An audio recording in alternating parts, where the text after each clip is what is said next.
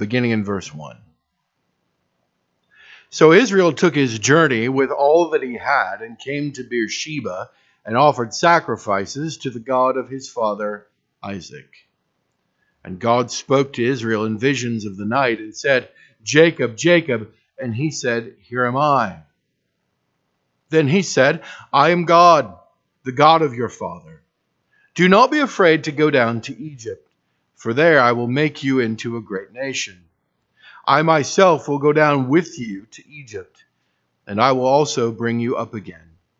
And Joseph's hand shall close your eyes. Then Jacob set out from Beersheba. The sons of Israel carried Jacob their father, their little ones, and their wives in the wagons that Pharaoh had sent to carry him. They also took their livestock and their goods, which they had gained in the land of Canaan, and came into Egypt, Jacob and all his offspring with him, his sons and his sons' sons with him, his daughters and his sons' daughters. All his offspring he brought with him into Egypt. Now, skip over, if you would please, and go down to verse 26. We're going to skip all the lovely names. We'll come back to them here in just a moment. But go to verse 26 of Genesis 46. All the persons belonging to Jacob who came into Egypt, who were his own descendants, not including Jacob's sons' wives, were 66 persons in all. And the sons of Joseph who were born to him in Egypt were two. All the persons of the house of Jacob who came into Egypt were 70. He had sent Judah ahead of him to Joseph to show the way before him in Goshen, and they came into the land of Goshen. Then Joseph prepared his chariot and went up to meet Israel his father in Goshen. He presented himself to him and fell on his neck and wept on his neck a good while. Israel said to Joseph, Now let me die, since I have seen your face and know that you are still alive. Joseph said to his brothers and to his father's household, I will go up and tell Pharaoh and will say to him, My brothers and my father's household who are in the land of Canaan have come to me. And the men are shepherds, for they have been keepers of livestock, and they have brought their flocks and their herds and all that they have. When Pharaoh calls you and says, What is your occupation? you shall say, Your servants have been keepers of livestock from our youth, even until now both we and our fathers, in order that you may dwell in the land of Goshen. For every shepherd is an abomination to the Egyptians. So Joseph went in and told Pharaoh, My father and my brothers with their flocks and herds, and all that they possess, have come from the land of Canaan. They are now in the land of Goshen. And from among his brothers he took five men and presented them to Pharaoh. Pharaoh said to his brothers, What is your occupation? And they said to Pharaoh, Your servants are shepherds, as our fathers were. They said to Pharaoh, We have come to sojourn in the land, for there is no pasture for your servants' flocks, for the famine is severe in the land of Canaan. And now, please, let your servants dwell in the land of Goshen. Then Pharaoh said to Joseph, Your father and your brothers have come to you. The land of Egypt is before you. Settle your father and your brothers in the best of the land. Let them settle in the land of Goshen and if you know any able men among them, put them in charge of my livestock. So Joseph brought in Jacob his father and stood him before Pharaoh. And Jacob blessed Pharaoh. And Pharaoh said to Jacob, How many are the days of the years of your life? And Jacob said to Pharaoh, The days of the years of my sojourning are a hundred and thirty years. Few and evil have been the days of the years of my life, and they have not attained to the days of the years of the life of my fathers in the days of their sojourning. And Jacob blessed Pharaoh and went out from the presence of Pharaoh. Then Joseph settled his father and his brothers and gave them a possession in the land of Egypt, in the best of the land, in the land of Ramses, as Pharaoh had commanded. And Joseph provided his father, his brothers, and all his father's household with food, according to the number of their dependents. May God add his blessing to the reading of his word. Let's pray together this morning. Father, now uh, we pause and give these few moments. We pray that as Jesus reminded us, we can do nothing apart from him. And so, Lord, we come to this time utterly dependent upon you. And Father, we ask that your Spirit would accompany the preaching of your word this day. And may we not be just hearers, but may we be those who are doers as well. Father, use this time to assist us and equip us for the living of these days. For we ask this in Jesus' name. Amen. Picture, if you would, the Miller Theater in downtown Atkinson, Nebraska. It's 1980, and 10 year old Kyle McClellan is sitting with his best friend, 9 year old Mike Fowler, and their dads, who were both named Dave. This was a strange, it was a very special occasion. It was special because the second of the original trilogy of the Star Wars movies was coming out. And because there were no girls allowed and my mother was not there, my father let me drink a Coke. It was a good night. And then, as long as I can remember stuff, I will remember hearing these words Luke, I am your father. That's the point in which I learned that every great story has a plot twist. Every great story has a surprise. Last week, we saw Jacob get the shock of his life. It was a surprise to him, but not to us. We've known all along that Joseph was alive and doing well, in fact, doing quite well in the land of Egypt. But Jacob had no idea that his favorite son, long thought dead, was now alive and ruling as prime minister in Egypt. Well, lest we think that's all the plot twist this story needs, Moses gives us more. In fact, there are four more of them in our text for this morning. They're in your outline as questions. But why? Why does Moses see fit to include these plot twists? Why are there these things that grab our attention and make us scratch our chin? Moses doesn't think that we need to be entertained. He doesn't think that we have ridiculously short attention spans, though those two things are probably true. No, there's a method to his plot twist madness. The new normal of Israel's life is going to reflect God's covenant care of his people. You see, God has made great and wonderful promises to Abraham. And in his grace and in his mercy and in his goodness, he's allowing Jacob to see some of those things in part fulfilled before his very eyes. Or we put it this way in the big idea for our time together this morning God goes out of his way to demonstrate his covenant faithfulness to his people. God goes out of his way to demonstrate his covenant faithfulness to his people. This week at the Simeon Trust, we were looking at the book of Revelation. And it was interesting uh, that in the times we had at the end of every session, at the end of every day, there would be a time of preaching. And in the first uh, afternoon, then we heard from Revelation chapter 20, which is this glorious promise about God overcoming his and our adversary. And then on the last day, we heard from Genesis chapter 22 which tells of the tree of life, which is there for the healing of the nations, and the wonderful promise that God is making all things new. Well, friends, it's not hard when we hear those kinds of promises to go, well, God, that's, that's great. But let me tell you about the week I had. That's fantastic that everything sad is becoming untrue. But here's the sadness that's going on in my life. Yes, I long for the day in which sin and sadness and crying and death and disease will be no more. But God, that was not my experience this week. See, friends, this is not just a word for Jacob and his descendants. No, this is a word for us as well. So, the first of the four questions Why are you afraid? Why are you afraid? As we open Genesis chapter 46, uh, Jacob has been convinced by his 10 other sons that Joseph is alive.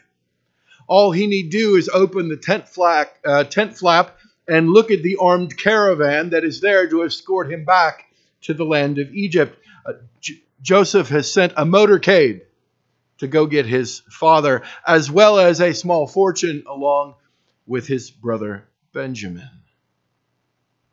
And so the family loads up. They mount up, they pack up, they gather everything, and they head. When they get to Beersheba, which is an interesting place in the book of Genesis, Beersheba is the place in which God deals with and gives a vision to Jacob's father Isaac. And in Beersheba, they pause and they worship. And in the course of this worship, verse 2, God speaks to Israel or to Jacob in visions of the night. And I think it's interesting the word that God speaks to Jacob in verse 3 not I am your God, the God of your father. He's known that. It's the next phrase that should surprise us. Do not be afraid to go down to Egypt. Now, when I read that, I thought, wait a minute, whoa, whoa time, t- time out. Why in the world would Jacob be afraid? I mean, friends, let's think about all the things that are in Egypt. First of all, Joseph is in Egypt. Joseph, his beloved son, who he's dying to see, who he tells all the other brothers, It's enough, he's alive, I can see him before I die. Thanks, Dad. That's a cheery word. They mount up, they go. Joseph is in Egypt. He can be reunited with his favorite son. More practically speaking, there's food in Egypt. After all, that's why they went there in the first place. They need food. Egypt, thanks to God's providential plan and care, has Joseph, who has made sure that there is plenty of food in Egypt. I don't know if you noticed, but as we made our way through the text, one of the things that gets highlighted again and again and again is that Jacob and his sons are shepherds. Shepherds need water for their flocks, they need pasture for their flocks. And when there is a drought, guess what you don't have? Water and pasture. On top of all that, at this point, we think in world history, Egypt is the world's lone superpower. So, what they have in Egypt that they don't have living in Canaan is a sense of security and stability. What happened to Lot earlier in the book of Genesis when rival kings came and fought against one another and Lot gets caught in the middle, that is not going to happen in Egypt. They're not worried about Babylonians coming or Assyrians coming. They're not worried about other folks coming and attacking them and they could conceivably get caught in the middle. No, Egypt offers security and stability. Egypt offers, they could say, to borrow a phrase from Nebraska, this is the good life. And yet, God has to say to Jacob, do not be afraid. Why? Why would he say that? Friend, he would say that because God's promises to Abraham and to Isaac and to Jacob are tied to the land of promise. They're tied to the land of Canaan. Earlier in the book of Genesis, in fact, in chapter 23, God uh, warned, excuse me, Genesis, yeah, 23, God warns Isaac about going into Egypt. When Abraham went to Egypt because of a drought, he came back, and his wife had a handmaiden named Hagar. We're still paying the price for that trip to Egypt. And so we understand why, in spite of the fact that Joseph is there, why, in spite of the fact that there's food and water and pasture, why, in spite of the fact that Egypt promises the good life, we understand why it is that Jacob is afraid to go. In the midst of this, then, God promises something significant. Did you see what he promised him? I myself will go down with you. He promises his presence. He doesn't promise all that his circumstances are going to be. Note that he doesn't say anything about what's going to happen to the descendants of his children and his grandchildren. No, the promise is simply this I myself will go down with you. Well, again, that's not merely a promise for Jacob, it's a promise for us. You remember Jesus' words to the disciples in the upper room? He tells them that he's going away and they become troubled. And Jesus says, Let not your hearts be troubled. Why? Because I'm sending you my Spirit. He will be with you, He will guide you. Friends, God promises His presence to Jacob. In the same way, Jesus has promised His presence with us through His Spirit. We need not be afraid. Now, I know there are occasions and there are events in our lives that make us afraid. In fact, we would be foolish in some level not to fear some of the things that happen to us or that come down the pipe. And I think the temptation we fall prey to is uh, we want to know the outcome. We think it would be great if God would tell us the outcome, but He doesn't promise us to tell us the outcome. No, he promises to be with us. He promises his presence.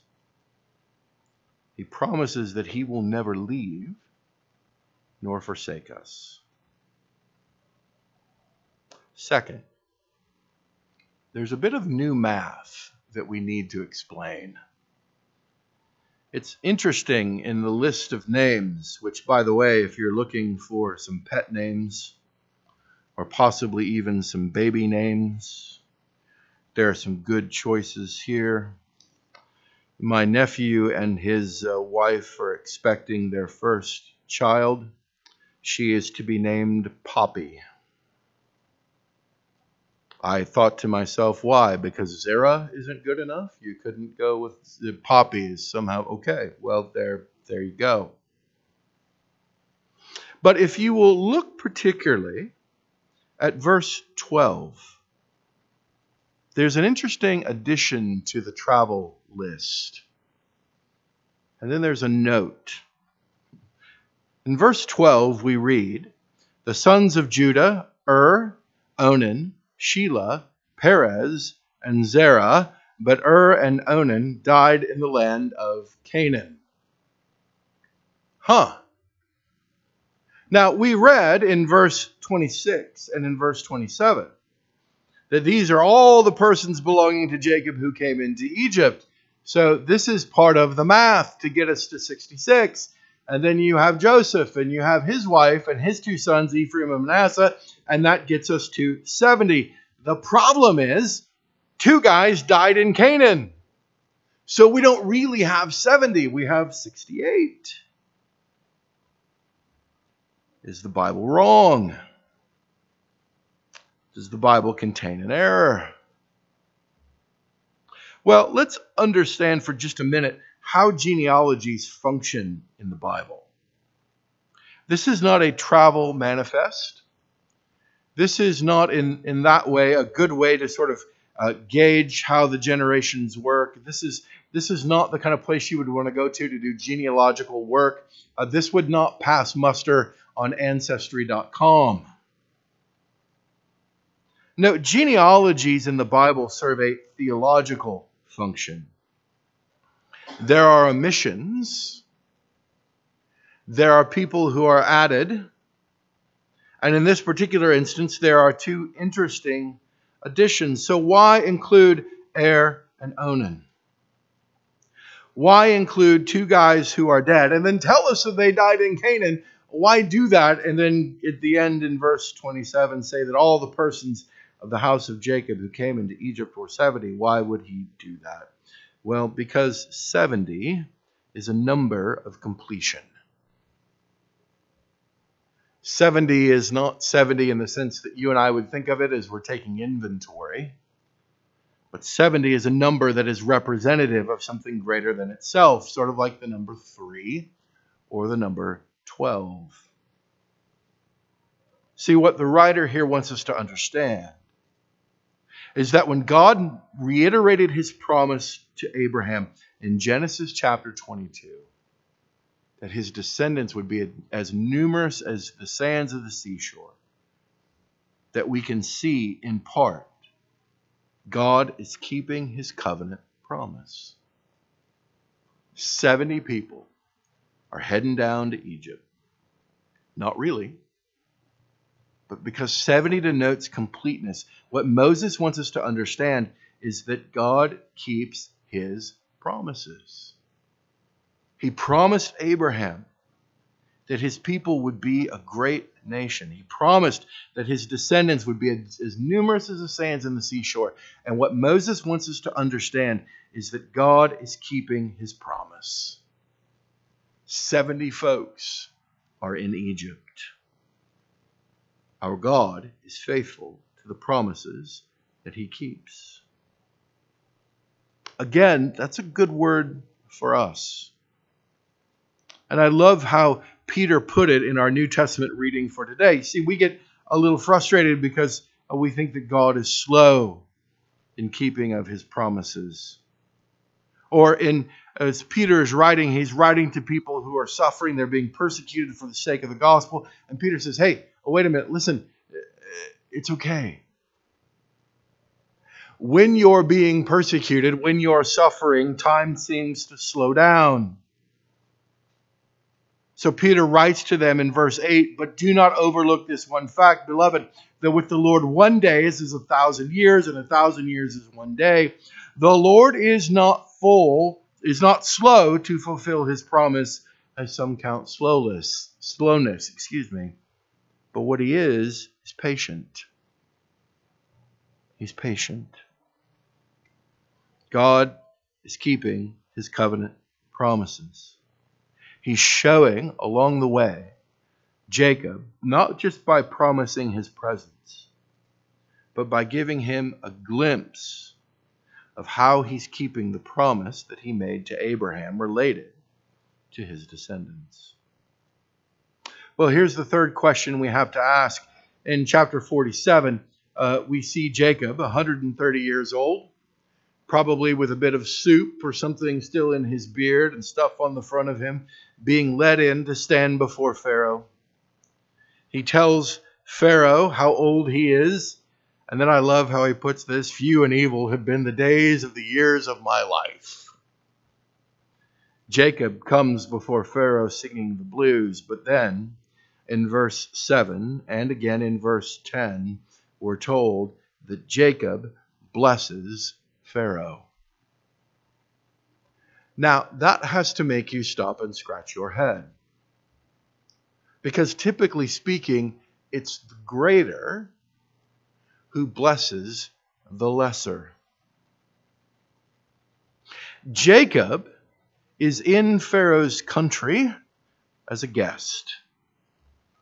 Jacob is in Pharaoh's country at the invitation of his prime minister, his son Joseph. So, how is it that Jacob is the one blessing Pharaoh? Again, let's remember that Israel is the lone, excuse me, that, uh, that Egypt is the lone superpower of the day. There would not have been a G8 gathering in Pharaoh's day, it would have been a G1 gathering. And there would have been one dude calling the shots. It would be Pharaoh. But again, let's remember the covenant promise that God makes to Abraham. And Genesis 12, verses 1 to 3, not only does he promise him land, not only does he promise him presence and offspring, but he promises him that all the families of the earth shall be blessed through him. Now, we know that ultimately, in a spiritual sense, that gets fulfilled in the Lord Jesus Christ. It's why in Matthew's gospel he goes to great lengths to remind us that Jesus is of the line and lineage not just of Abraham and of Judah, but he's also of the line and lineage of, or not just David and Judah, but he's also of the line and lineage of Abraham. And so here again, we see this little glimpse, this little snapshot of God keeping his covenant faithfulness and demonstrating his covenant faithfulness to his people. All the families of the earth are going to be blessed through you, Abraham. And here's your grandson in his dotage, standing before the, the ruler of the lone superpower of the day, singing gloom, despair, and agony on me. And yet he blesses him. And Moses tells us this not once, but twice. Verse 7 Jacob blessed Pharaoh. Verse 10 And Jacob blessed Pharaoh. Friends, God is reminding them and He is reminding us that He is faithful to His covenant promises. Here's the last question we have to ask. This is the last plot twist. In verses 11 and 12, we're told that Joseph settles his father and his brothers in the best of the land. It's in the land of, it's called Goshen, the land of Ramses. And by the way, it's important to note it's away from most of the large cities. Uh, you may have noted, and this is a bit of foreshadowing that Moses is doing for us. If we were going to get into Exodus, we'd talk about this more. But we, we, we get a, a hint, we get a glimpse of the kind of conflict that we're going to see when we get to the book of Exodus. When we're told that there's a Pharaoh who doesn't know about Joseph. And so here are these group of people. Uh, they are guests in the land. Uh, they are uh, quite prolific, and they are shepherds, all of which are abominable to the Egyptians. But Joseph gets his family settled, and then note what we're told in verse 12 Joseph provides for his father, his brothers, and all his father's household with food according to the number of their dependents. And we're kind of going, okay, wait a minute. Uh, uh, why does he need to do that? Are they not self sufficient?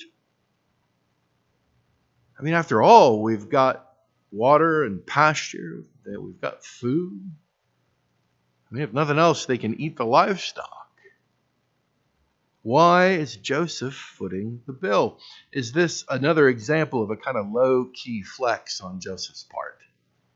Hey, I brought you here, and now I'm going to take care of you. Well, no, we need to remember that as we've been making our way through the Joseph story, we've seen that Joseph is Joseph, and he's a real historical guy. But Joseph is also God's chosen servant. And so Joseph, in many ways, points us forward to the coming chosen servant of God, namely the Lord Jesus Christ. And so here's what we learn. Here's what God reminds us of when he tells us that Joseph foots the bill for the entire family. This is what he's saying Hey, listen, I provide for all that you need through my chosen servant. If you need it, I will provide it through my chosen servant. This past week in the Simeon Trust, as I said, we were going through the book of Revelation. And it's very interesting when you get to Revelation chapter 5. So you've had the letters to the churches, you have this sort of opening scene in heaven, and then in Revelation chapter 5, uh, John sees these wonderful scrolls, but the problem is there's a seal on them.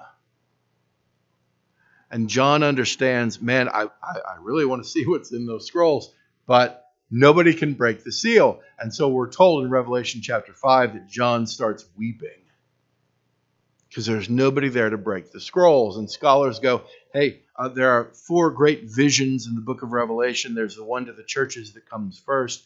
And then there are these next three that deal with how God is going to, one, judge his creation and those who do not know him, but then also how he's going to do this work of new creation and delivering his people.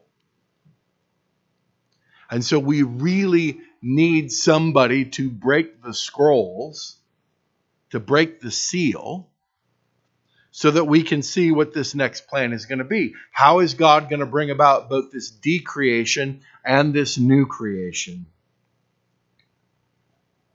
And in Revelation chapter 5, in fact, keep your finger in Genesis and turn all the way to the back. Go to the book of Revelation. By the way, if you get to the dictionary in the back that has words, you've gone too far, but just a little bit.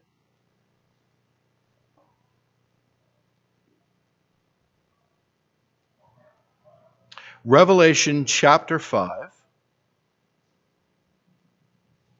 Let's look at verse 3. Actually, uh, uh, verse 2. I'm sorry. Here we go. Verse 2 And I saw a strong angel proclaiming with a loud voice, Who is worthy to open the scroll and break its seals? And no one in heaven or on earth or under the earth was able to open the scroll or to look into it. And I began to weep loudly because no one was found worthy to open the scroll or to look into it. And one of the elders said to me, Weep no more. Behold, the lion of the tribe of Judah, the root of David, has conquered so that he can open the scroll and its seven seals. Verse 6 And between the throne and the four living creatures and among the elders, I saw a lamb standing as though it had been slain, with seven horns and seven eyes, which are the seven spirits of God sent out into all the earth. And he went and took the scroll from the right hand of him who was seated on the throne. Friends, God provides all that we need through his chosen servant. There's no one worthy. Oh, yes, there is. Weep no more. Your God has provided all that you need through his chosen servant. He did it for Jacob and his 11 sons, and he has done it for us through the Lord Jesus Christ. See, if you're here this morning and you're thinking to yourself, hey, wouldn't it be great if God would kind of show up for us in the same way that he did for Jacob? Wouldn't it be great if there was a way in which God said to you, Don't fear, I am with you? Wouldn't it be great if there was a way in which God assured us of his presence with us, that he's keeping his covenant promises? Wouldn't it be great to know that indeed all the families of the earth have been blessed through the covenant that God made through Abraham. And wouldn't it be great to know that God really has provided all we need through his chosen servant? Wouldn't it be great if God would do for us what he did for Jacob? Well, friends, he has. And right before us this morning, we have a visual, tangible reminder of our God's covenant faithfulness. And the most fundamental thing that the table proclaims is that God is our God and we are his people. We are proclaiming the death of the Lord Jesus Christ until he comes again. In other words, all that we see God do in Genesis chapter 46 and 47 for the benefit and the care and the keeping of his people. He does for us in Christ, and we get a small taste of it this morning as we come to the table. Let's pray. Father, thank you. Thank you for your goodness and graciousness to us. Thank you that as you showed your covenant faithfulness to Jacob, and to his 12 sons, you continue to show that covenant faithfulness to us. And not just in the sending of your son. We're thankful for the incarnation. We're going to celebrate it here shortly. Father, we thank you for his faithfulness. And we bless you this morning that all the promises of God find their yes and amen in the Lord Jesus Christ. So, Father, uh, bless us now as we come to the table. Strengthen us for the living of these days. For we pray this in Jesus' name. Amen.